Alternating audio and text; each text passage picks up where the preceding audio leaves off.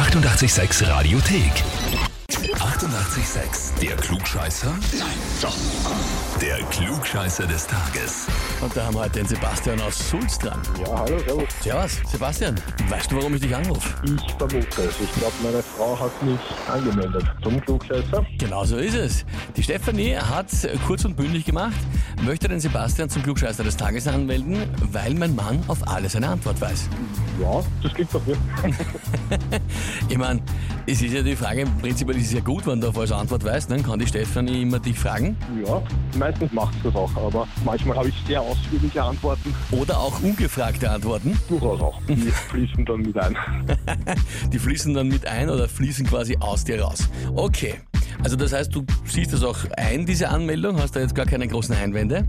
Gut, dann ist natürlich die Frage, ob du dir auch den Titel holst und dich der Herausforderung stellst. Natürlich. Ich meine, kann kein Problem sein, wenn du immer die Antworten hast, dann wird das ja ein Spaziergang, ne? Ja, schau, warten wir mal die Frage ab, aber Okay, schauen wir mal, na gut. Dann legen wir los und zwar heute vor 134 Jahren, also 1889, ist der Eiffelturm in Paris eingeweiht worden. Prinzipiell ist der erbaut worden und zwar für eine Weltausstellung, wie so oft das große Denkmäler für Weltausstellungen erbaut worden sind. In dem Fall war es auch die Erinnerung an den 100. Jahrestag der Französischen Revolution. So, und die Geschichte war, eigentlich war geplant, den nach 20 Jahren wieder abzubauen, um das Metall zu verwenden. Ist ja einiges, was da steht. Und der Erbauer, Gustav Eiffel, oder Gustav Eiffel wahrscheinlich, ähm, der hat das aber natürlich nicht wollen, dass der Turm wieder abgebaut wird und hat dann einen bestimmten Trick angewendet, um den Turm vor der Demontage zu bewahren. Die Frage ist, welchen? Antwort A.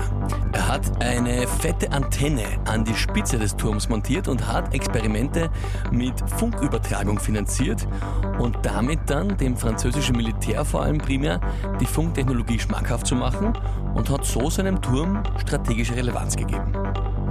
Antwort B. Er hat den damaligen Erzbischof von Paris, einen Bekannten von ihm, dazu bekommen, eine Heiligenerscheinung der heiligen Barbara von Notre Dame beim Eiffelturm zu bestätigen und somit hat er den Turm über die Kirche gerettet. Oder Antwort C.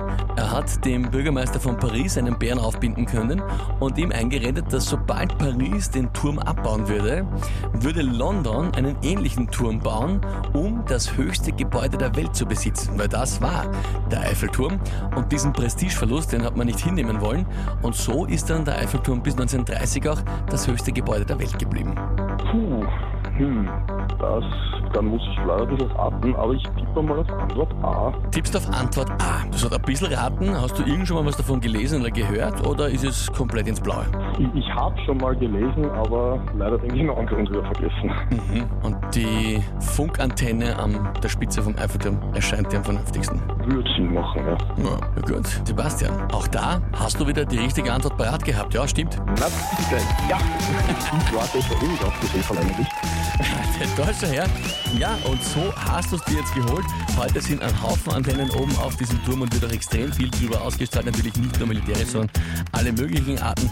Aber für dich heißt es, du hast dir damit geholt. Den Titel Klugscheißer des Tages, die Urkunde und eben das berühmte 886 klugscheißer -Eifel. Danke, danke. Sehr gerne. Wünsche dir viel, viel Spaß damit. Auch dann immer, wenn du es der Stefanie vor die Nase hältst, gell, in der Früh. Ja, das wird prominent platziert.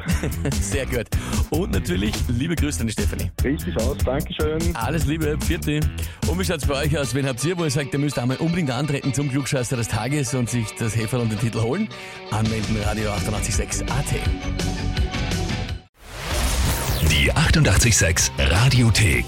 Jederzeit abrufbar auf radio886.at. 88,6. Eighty-eight, sex.